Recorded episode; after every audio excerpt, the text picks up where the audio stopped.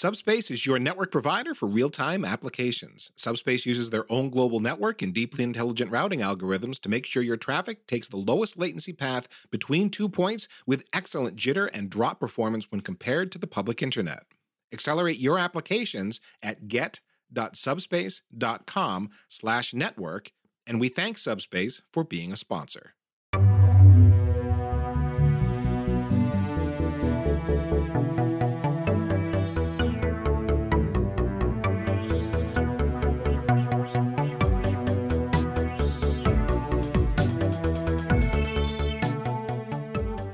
Good morning, good afternoon, good evening, everyone. Welcome back to the Full Stack Journey podcast, where we talk about the ongoing evolution of the IT professional. Thanks so much for listening.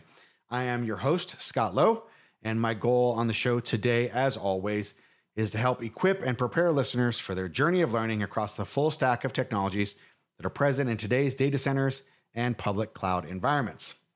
Now, today uh, I have a, a guest joining me who's going to be talking about I don't know if I would call it an emerging technology. It's been around for a little while, but it hasn't quite hit mainstream in some areas yet. Uh, we're going to be talking about something called Open Policy Agent. And joining me to discuss his experience with Open Policy Agent is uh, Diego Comas. Diego, how are you today? Hello, I'm very well. Thank you. Great, great. Thanks for having me here. Well, I appreciate you coming on. I was just mentioning before we got started with the uh, show that you know you're you're based uh, there in in Spain. It's the afternoon. It's the weekend, and you're taking time to be on a podcast. So I I, I really appreciate it. Thank you for your time. Yeah, no problem. And very passionate about this topic as well. So it's not the pain for me. well, awesome, awesome. We love having passionate people on the show. Uh, uh, Diego, why don't you take a moment and just tell listeners a little bit about you know who you are and your experience, and uh, then we'll just jump right in talking about what OPA is and how people can use it. So, my name is Diego Comas. I've been working in IT for many years, more than 10 now. And I've been usually involved around everything around and automation, infrastructure, security, and from individual contributor to being a manager and leading teams.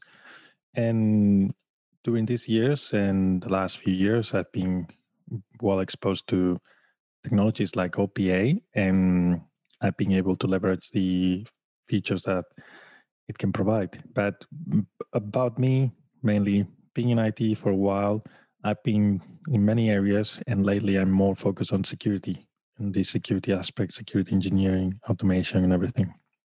Awesome, perfect. Well, thank you, Diego. Appreciate it.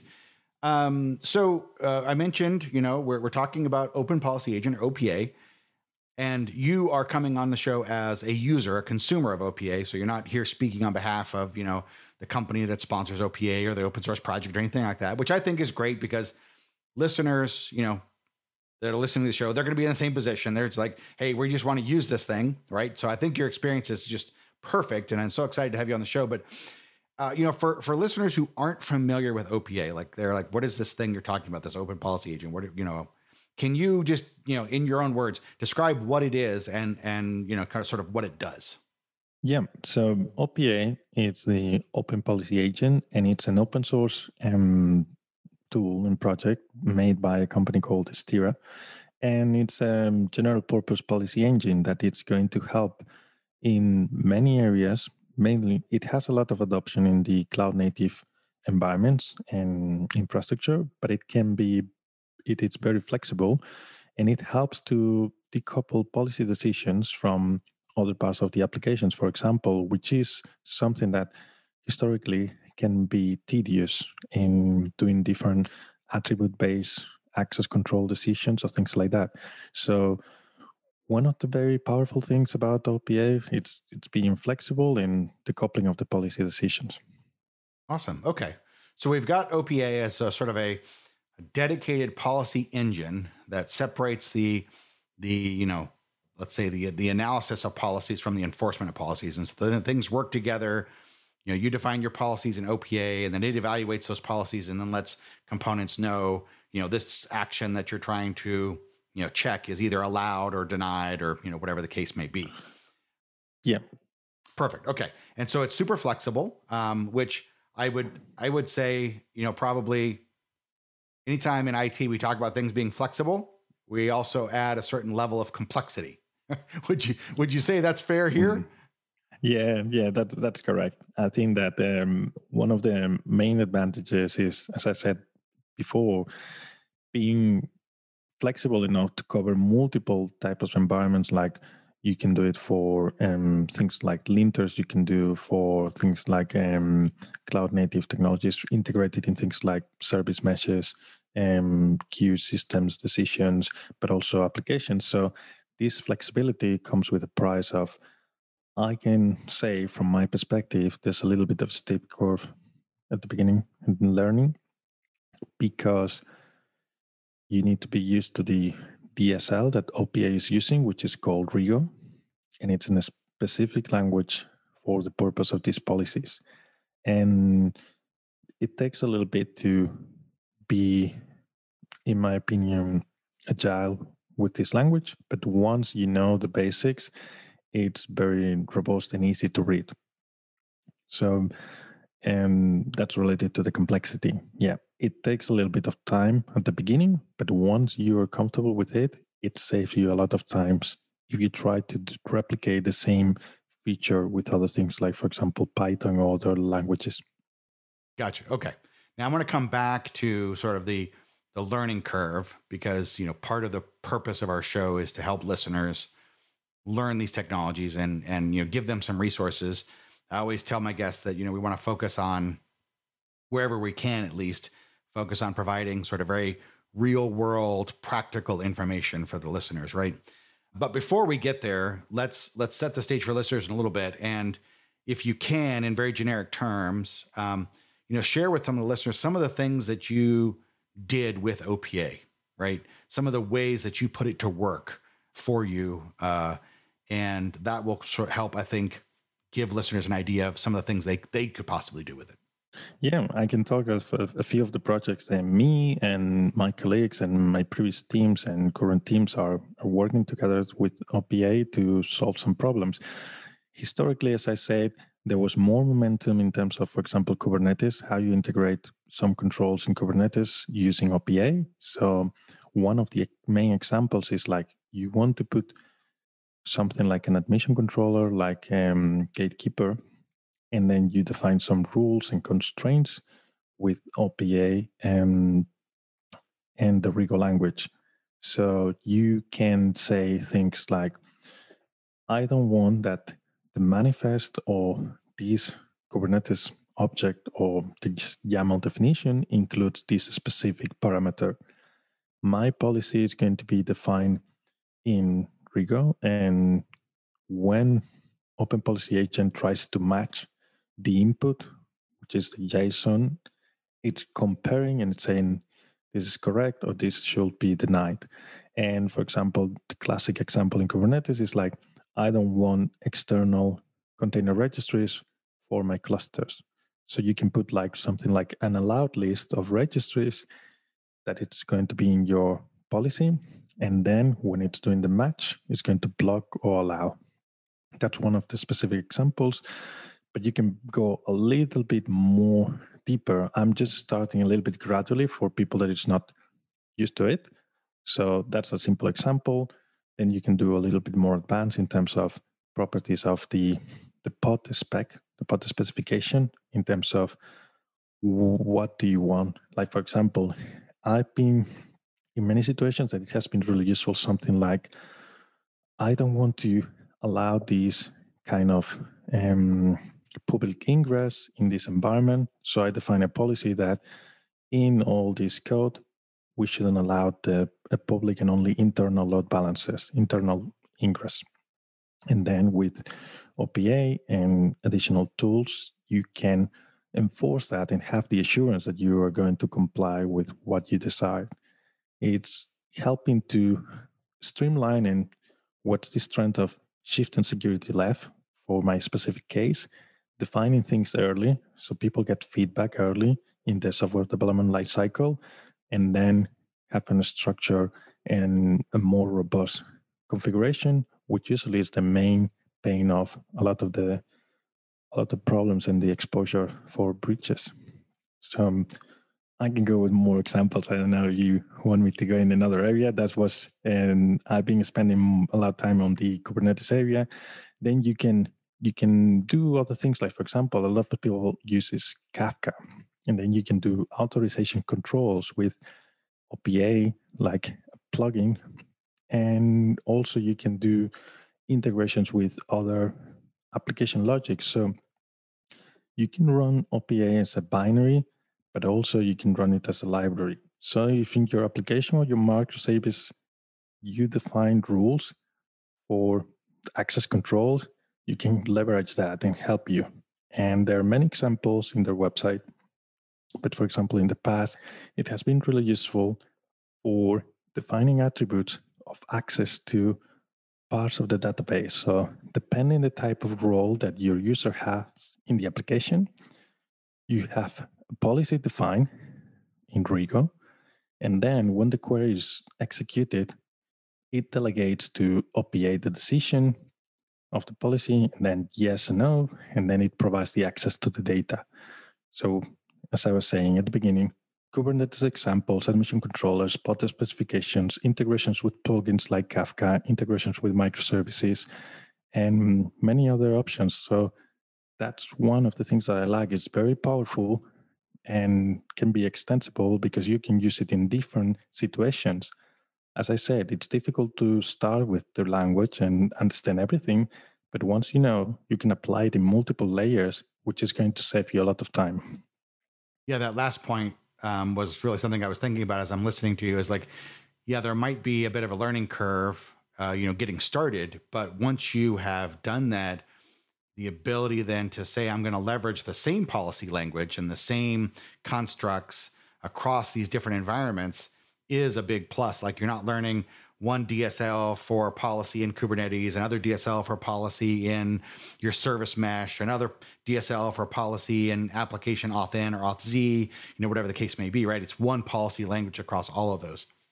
Now, I want to unpack a little bit. Just, I think I have a pretty good understanding of how all these different components fit together. But I just want to make sure that listeners who are kind of new to this space make sure they understand. Focusing on the Kubernetes use case, we talked about OPA, you talked about Gatekeeper. In this particular case, Gatekeeper is sort of the glue that actually kind of puts it in to Kubernetes. It's the piece that takes those those Kubernetes decisions and sort of passes them off to OPA in the form of the admission controller. Is that correct?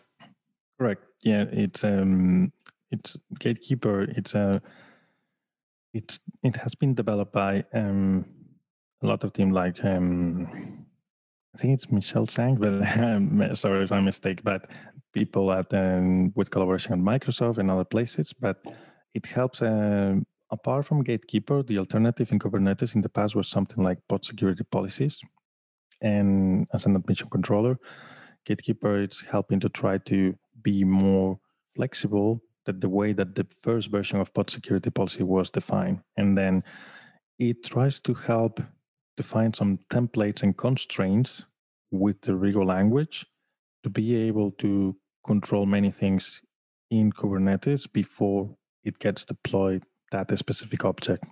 And as you mentioned, it can be considered like um, let's say high level a wrapper with more features to to define those those policies. It's uh, it's mainly leveraging the Rego language and structuring that way.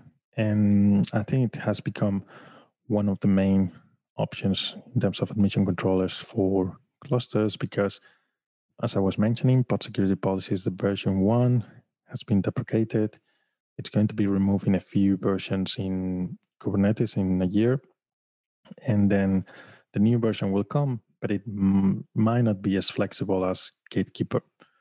The same applies to Gatekeeper. It takes a little bit of time to get used to it, but then once you you know the structure, the constraints, and you can even use some auxiliary tooling to generate the constraints more easily, it, it helps a lot. And in terms, for example, another example is we have Gatekeeper using uh, the Rego language in Kubernetes as an admission controller, but then we also have things like Conftest. Conftest is um, it's, um, it's a tool that it's us as well like a wrapper, And it helps a lot in terms of the static code analysis of configuration files. So ConfTest automatically detects the different types of files and languages. Like you can input Terraform file, HCL, you can input a YAML file, Kubernetes, you can input a Docker file, and usually it tries to detect automatically. Then you define some policies in Rego, and then you have an output if it's approved or denied. This is very helpful, as I was saying, in the shift left. So when you commit code, you can put something like a Git hook or um, a test that will say, okay, Conftest. Here's my Terraform code, and this is the policies that I have. Something like, oh, I don't want that when someone creates an EBS volume or an RDS instance in AWS, I don't want that the encryption parameter it's empty or something like that. This is a basic example, but ConfTest will help you a lot on that.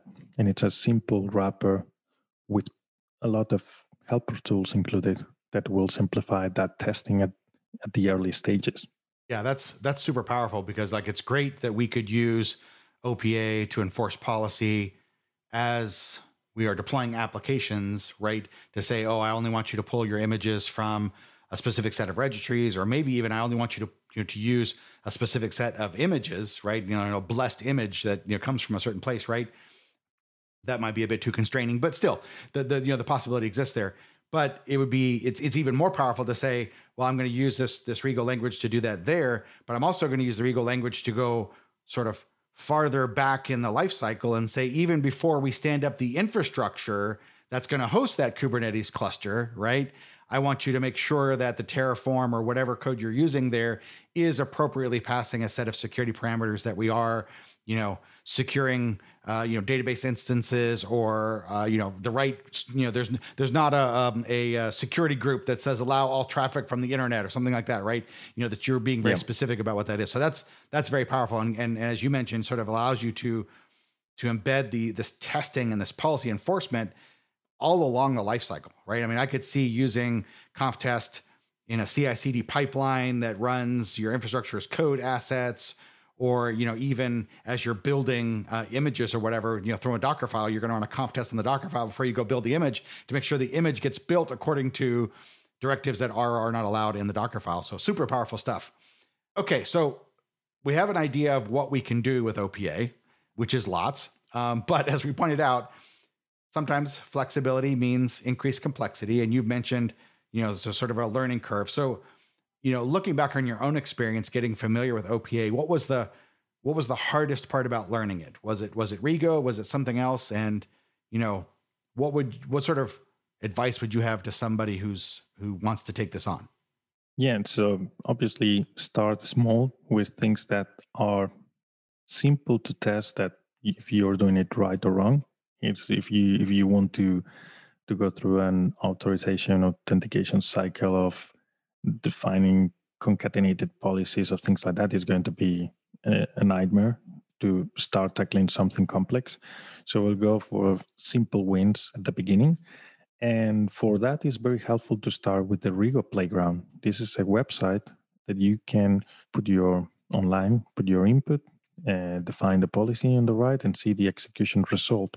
So that's going to help you a lot in terms of saying, oh, am I doing right or wrong? once you you're comfortable with basic with the basic syntax of of Rego, I'll recommend reading a little bit the documentation in the official site of OPA for the Rego languages, and then you can start doing more complex things that will be not just static assignments like oh i need to do something a little bit more more dynamic i need a function that checks and then a helper function within your Rego policy that is going to check another list of variable result that it's not static. It's not you can you can then include some more regex or additional things that are going to make it more complex to test with more cases. And that's when it gets a little bit more tricky. Gotcha. Okay. So to summarize, then, you know, for folks who are coming into this new, um, first, you know, start small with a very well defined sort of use case, right? And I guess this, I want to call out something you mentioned, and that is, you know, you're looking for things that can be evaluated down to essentially a yes no, right? Yeah, well, basically, the policy engine is always going to say yes, no. But when I mean yes, no, I mean uh, that are fewer few parameters. Like if you if you're trying to define, let's say, I was working in fintech, and for example, if you wanted to define like, oh, this type of user that has this type of product that also has this type of shared account that also has this type of parameters and properties, and you put many, many, many conditionals, it's going to be a nightmare. It's it's much easier to do something like, oh, I have this string, it's going to be a match. Oh no, then a star by then, and then you can add, oh, instead of one string, I'm going to have a list. And then you know that from that list you should match or not match. And then add more the dynamic variables or things that are optional. So instead oh, it's always going to be yes or no because that's the purpose of the uh, policy engine. But it's more like can you test it? So one of the advantages of Rego is that you can do you can test the rules you can you can test the policies so that's very helpful as well but start with small cases because otherwise it's it's getting more confused. Right, right, right. That makes sense. So start small and then layer on as you become more and more comfortable with Rego. Um, I think the thing that I wanted to call out, um, and and you reiterated this, so you answered the question, is that you know you when you're going into this, you want to think of the policy as ultimately you pointed out, you know, the engine's going to come back with a yes no. So you want you want to have to you want to think about the policy as I, all I'm getting out of this is a yes no. Like you can't build some sort of complex decision tree like if this go do that, if this go do that, and if this go do that. Like in the end, the policy is going to, you know, the engine's going to come back and say that combination of rules that you defined is a yes or a no, right? And so people have to think about that. They may be coming into this thinking that this might be some sort of, you know, orchestration engine that you know steers people along a path, right? And I'm sure you could do that ultimately with a, a you know big set of policies. But like within each policy, you're coming back to a result, and that result is going to be you know true, false, yes, no, you know one zero, right? It's it's a it's a binary sort of thing. Yeah, I think that one of the advantages because you can do that kind of testing with other languages and and other tools, but one of the advantages is like how easy is for other people to read your policies and define those those conditions. And I think that's one of the powers from my perspective because I'm a little bit used. I'm used to it. Um, but for example, if many teams need to share the policies in different languages, like oh, this infrastructure team does the Kubernetes testing in Python. So there's some tooling in Python that checks, for example, deprecated versions of the APIs using Kubernetes, or there's some tooling that it's using some other Go languages to do other executions. So one of the, as I'm reiterating the advantages is one style of defining policies, one style of defining things, and then the problem is, you know, we, we can talk about it later if you want, or I can do, or we can talk about it now. No, go ahead, go ahead. Yeah, we're we're on a roll. Keep on going. Yeah. Okay, so it's um I really like OPA Rego. It has been super helpful to me. But as one of your episodes that I heard, for example, one was like scaling infrastructure as code. So it has a similar problem in terms of when you're one or two members, just making all the policies, integrating all the all the tools, either in Kubernetes, the applications, so the pipelines everywhere. It's more or less easy to do changes and and to distribute the rules. Once you scale, it's getting very complex in terms of okay, team A wanted these rules for environment A, but then team B wanted a condition that if it's environment A, do this way, but if it's environment B, let's do these other policies. Team C didn't want none of those policies because they have a release of a new product and they want it in a different way. So that's when it gets messy because then you need to decide okay, are we going to centralize the rules? Are we going to distribute the rules for each team? How are we going to roll out different changes? How is that going to be applied for everywhere? And some people is copy pasting and reusing, and then it gets very messy. So, in my opinion, you need to be careful once you grow and once you scale with this because otherwise it's going to be a nightmare. We interrupt the podcast to discuss network acceleration with sponsor Subspace. The Subspace product set is pretty straightforward. They are all about getting your traffic from one place to another via the fastest possible route, faster than the internet would do it. Now, you might be thinking, the internet's not slow, so what's going on here that I'm going to get excited about Subspace? Network nerds might know a little about the complex decision process BGP goes through to select the packet forwarding path through the global internet. One of the key metrics in BGP path selection is AS path. The lower the number of autonomous systems in the path, the more likely that path is to be selected. But that doesn't mean BGP is choosing the fastest path, and that's where subspace comes in. Subspace has its own global network and runs its own routing algorithm to be sure that your traffic is getting from point A to point B via the fastest path possible. And if you have applications where latency matters, you really, really care about this. Any latency you can shed will improve the user experience for your real time applications. What do we mean by real time applications? Voice and video applications, including SIP, applications like gaming, fintech, transportation, database synchronization. In my network, network engineering career, I've had to support fintech, voice, video, and database sync over transcontinental distances, and latency was the enemy I've always had to work around. Right, subspace, they can't change the laws of physics, but they can give your real time apps an edge with what they describe as a faster internet. Subspace promises to improve not just latency, but also loss and jitter, another enemy of real time applications because if the packets don't show up on time or at all, they just don't matter and the user misses out. Subspace is developer friendly with a full API and inline DDoS mitigation that keeps the app running, even in the face of the bad guys doing bad guy things. And Subspace makes it easy to get started. There's a free tier of their global IP proxy accelerator product that lets you test if Subspace is right for your application. There are several other products designed for specific use cases you can explore, and many of those have pay as you go pricing. To get started, visit get.subspace.com slash network. That's get.subspace.com dot com slash network. And if you do rock up on their doorstep, do me a favor. Would you tell them you heard about them on the Packet Pushers podcast network? Thanks a lot for doing that. And our thanks to Subspace for being a sponsor.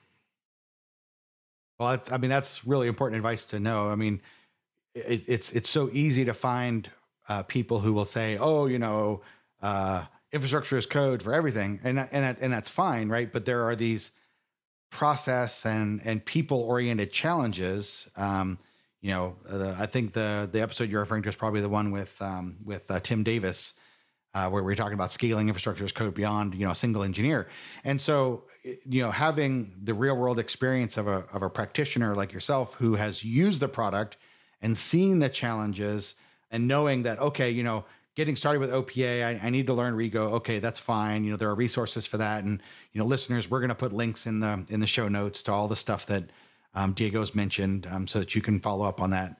But, you know, okay, I need to go do this. I go learn Rego, but then to know that, hey, I have to address these people and process challenges as well when I start bringing more and more teams on, as I start bringing more people on who are going to manage the policy, right? And making sure that we're writing the policy in a consistent way. Do you want to enforce um, you know, the, the, the policy testing to ensure that um, you know every time you write a policy, you also write a policy test, much like you would do in in uh, traditional software development environments, right?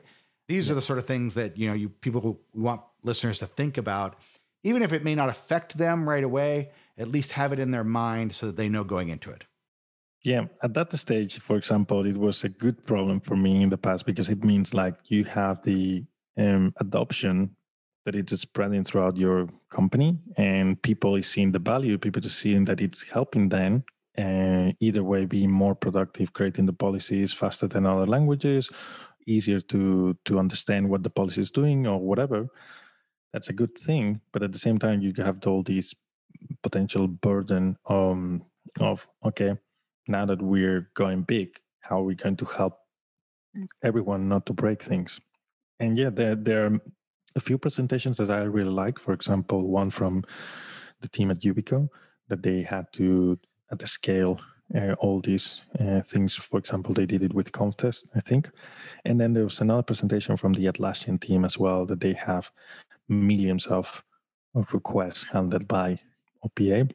And it's very, very interesting. Each company does it in a different way, but my from my perspective, it helps to have some kind of centralized registry where everyone knows where they are and they can have their own portion of their rules and policies. But if you want to do some updates or things like that throughout the company, then it's, it's going to be easier.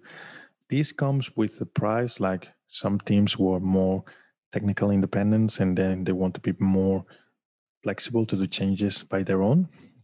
So here it comes very complex in terms of the culture and the type of company.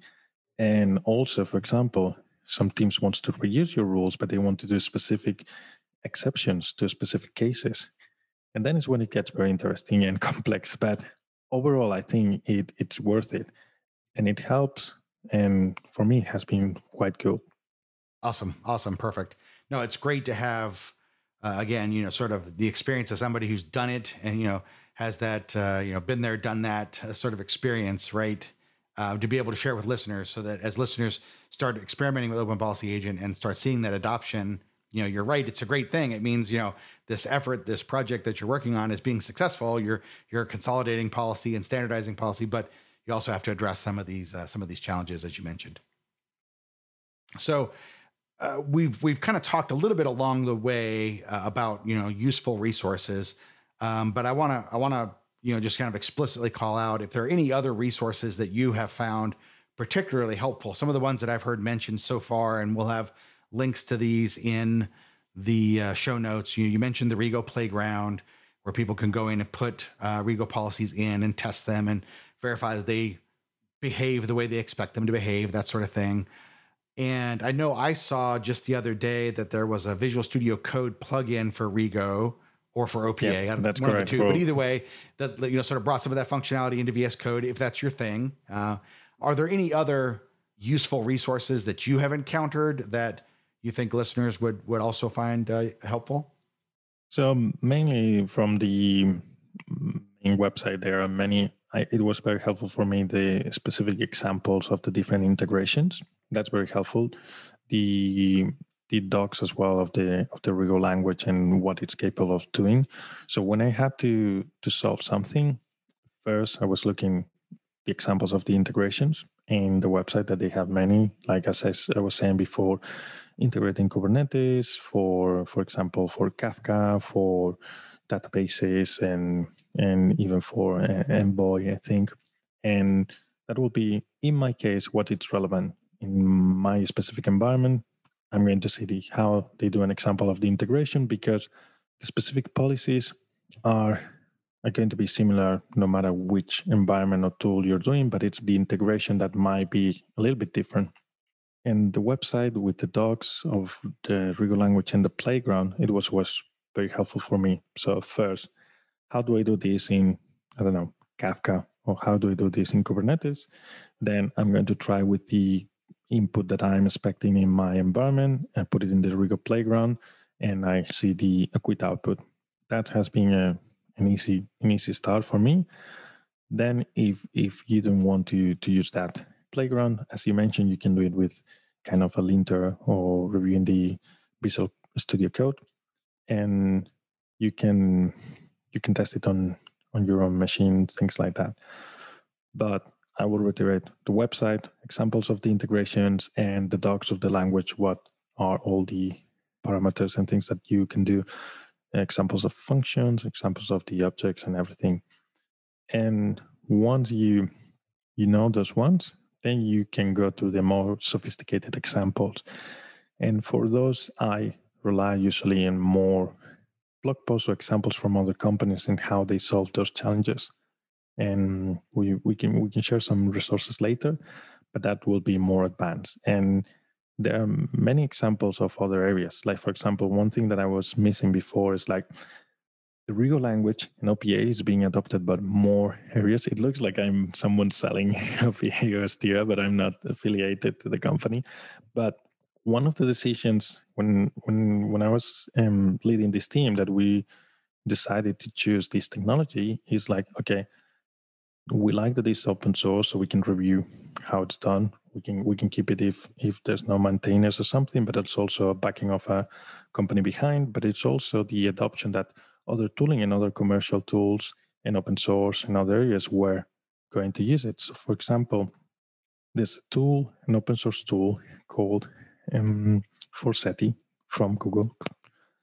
And Forseti helps you in, in many areas to define your infrastructure as code policies and things like that. Before, I think before they were not using, but now they're able to use Rego. So it's an example of many areas. I'm not I'm not mentioning the commercial companies because there are many using Rego, but just mentioning an example of an open source tool from Google Forseti now adopting Rego, but also um, other open source tools, as I said, Conftest, Gatekeeper, many others that are leveraging this. I'm not saying it's perfect, but I'm saying that it gets a lot of adoption and that was very helpful when I made the decision. So more examples, more documentations, and more use cases that are going to serve for my purpose at that company. I think that's I think that's a good point, Diego. I mean, you know, as a technologist, having to evaluate technologies and and choosing to decide what you will or will not include in the technology stack that you and your team are maintaining, you have to look at things like, you know, what sort of um, adoption is this technology seeing? Is there backing from a commercial company that I can get support from if I if I need to go that route? Am I able to to choose a tool or a language that will help me solve multiple things at the same time instead of a bunch of different point solutions, right? And these are all, you know, and then there's many, many, many more sort of facets and and aspects that we have to consider when we're doing that. So to point out that, you know, there are other tools that are using Rego and providing um, this support, I think is an important thing to point out. And it, it is something that listeners need to know that like, hey, this this language and this use isn't just here. There are other places that you can use it, other things you can do with it, other companies adopting it. And that means that other projects adopting it. And that means that it has, you know, nobody can tell the future, obviously, but it has a pretty good chance of being something that's going to stick around for a while and will be maintained and that sort of thing. So I think that's important to point out. Yeah. Um, another thing is that it's more easy to find um, examples for how OPA and Rego has been using infrastructure as code or the cloud native spectrum of area, um, but it's it's possible to, to use it in other areas. But I think it, it has been quickly adopted in the cloud native tooling and the infrastructure as code because there are more similar examples. I mean, someone in company A creating a cluster, RDS cluster in the region US, it's going to be the similar process of company B doing it. But in terms of, for example, microservices and the access control and the attributes required for a specific query and a specific service connecting to another one, that's going to be a little bit more different. So that's why I think at the beginning it was much faster the adoption in the infrastructure as code area, but you can you can reuse it in other places. One thing that I wanted to point out that I'm otherwise I will be looking like a salesman from the people doing OPA is that there are other tools that maybe they can do in a specific task better than OPA and Rego. But that comes to the same um, same decision that I we were discussing before. Like for example, I know specific tools for doing policy decisions in Kubernetes with a tightly scoped uh, area that might be easier to write the policy and easier to to share and deploy. But the problem is that, well, I can say the names, things like Kyverno in in, in Kubernetes. But the problem is like once you use Kyverno there, you cannot use Kyverno in other areas. Like I was saying, the static analysis code in pre Githook or something like that. So there can be, as an example of Kyverno, there can be other tools that might be doing the job easier. As I was saying, other test, static tests for Kubernetes or other controls, they they are not portable to all the layers. And that's why, in my opinion, it's a good investment. For some people, if they are only scoped to do that specific job in their team because they're in a big company specialized, it might not be worth the effort if they don't need to share the policies and they are only tasked like, oh, team, this team is their main task and the initiatives that they need to do is do policies for those types of clusters that are easy to do and quick. Maybe for their case, it's not worth it the effort of developing everything with OPA and Rego. But I was saying that at my case, my specific case, it was worth it for me and my colleagues and my teams that we share the same language and then people can shift around and understand the same problem and make solutions. But if you're in a team that it's um, tasked within a specific area, you you might want to think about the effort of learning this and applying it. That's a that's a great point, and you know, um, it's it's great to talk about technologies like OPA and and how you can use it.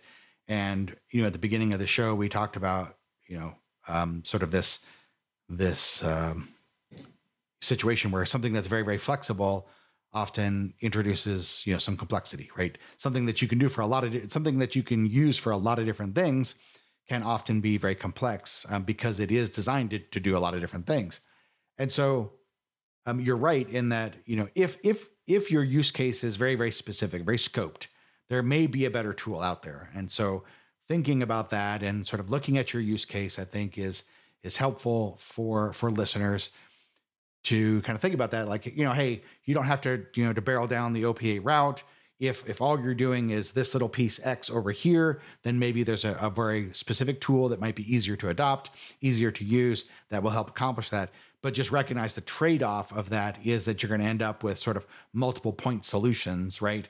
Instead of one more generic solution that may have additional complexity but you end up and, and so it's all about those trade-offs right? I mean as so many things in it are all about trade-offs. Every decision we make is about trade-offs right?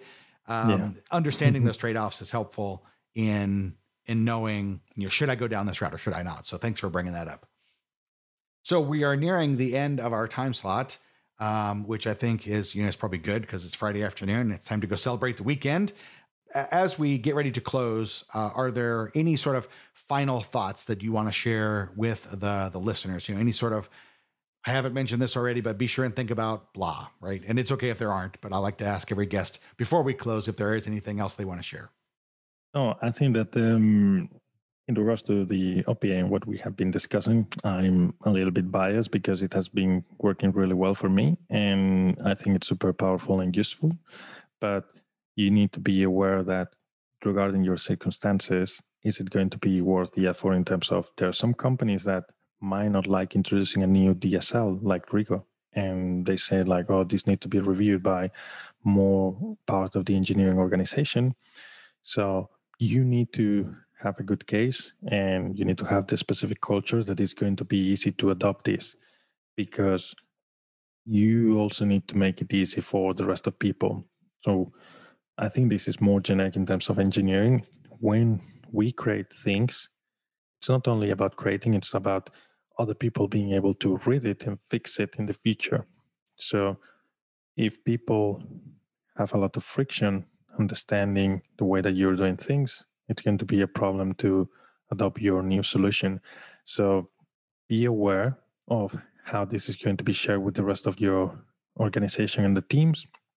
And that's the only way that you're going to succeed, in my opinion because oh i have this new opa with Rego we're going to solve everything fix forever and then two months later uh, another team say hey why are you doing this we did this in python and it was much easier to fix and roll it back or something like that then it's going to be a bad a bad day and so this this is what i my my, my last thoughts like it's very powerful very useful for me at least and be aware that in your organization is going to be not only useful, but it can be easily integrated for the rest of the teams.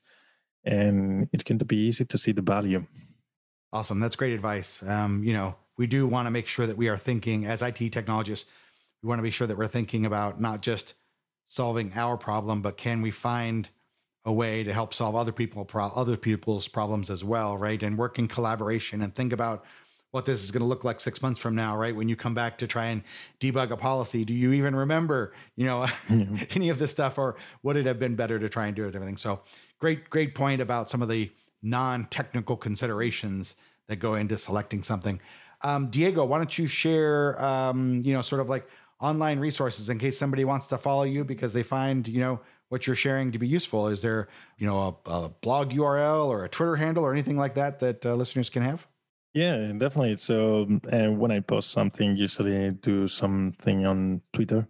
Um, my handle is at Diego Comas, D I E G O C O M A S, and you you can pick me there. And also, I had a, a blog at diegocomas.com, but I need more motivation to have better frequency. But just ping me the topics that you would like to to hear about, and I will be happy to to share more information about it.